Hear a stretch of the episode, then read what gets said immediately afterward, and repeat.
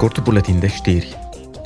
Parlamentul European va dezbate mâine mandatul de arestare a lui Vladimir Putin emis de Curtea Penală Internațională. Aceasta a transmis în martie mandate pentru arestarea lui și a comisarei ruse pentru drepturile copiilor, Maria Alvova Belova, care lucrează direct pentru președintele rus. Ambii sunt suspectați de crime de război pentru presupuse deportări și transferări ilegale ale unor copii ucraineni din zonele ocupate din Ucraina în Federația Rusă.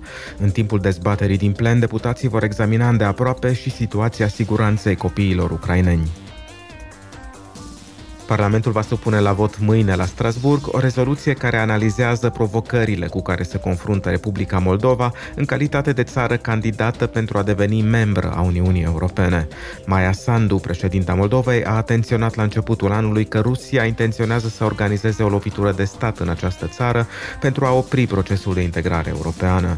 Moldova a primit statutul de țară candidată la aderare la Uniunea Europeană în iunie anul trecut, în același timp cu Ucraina.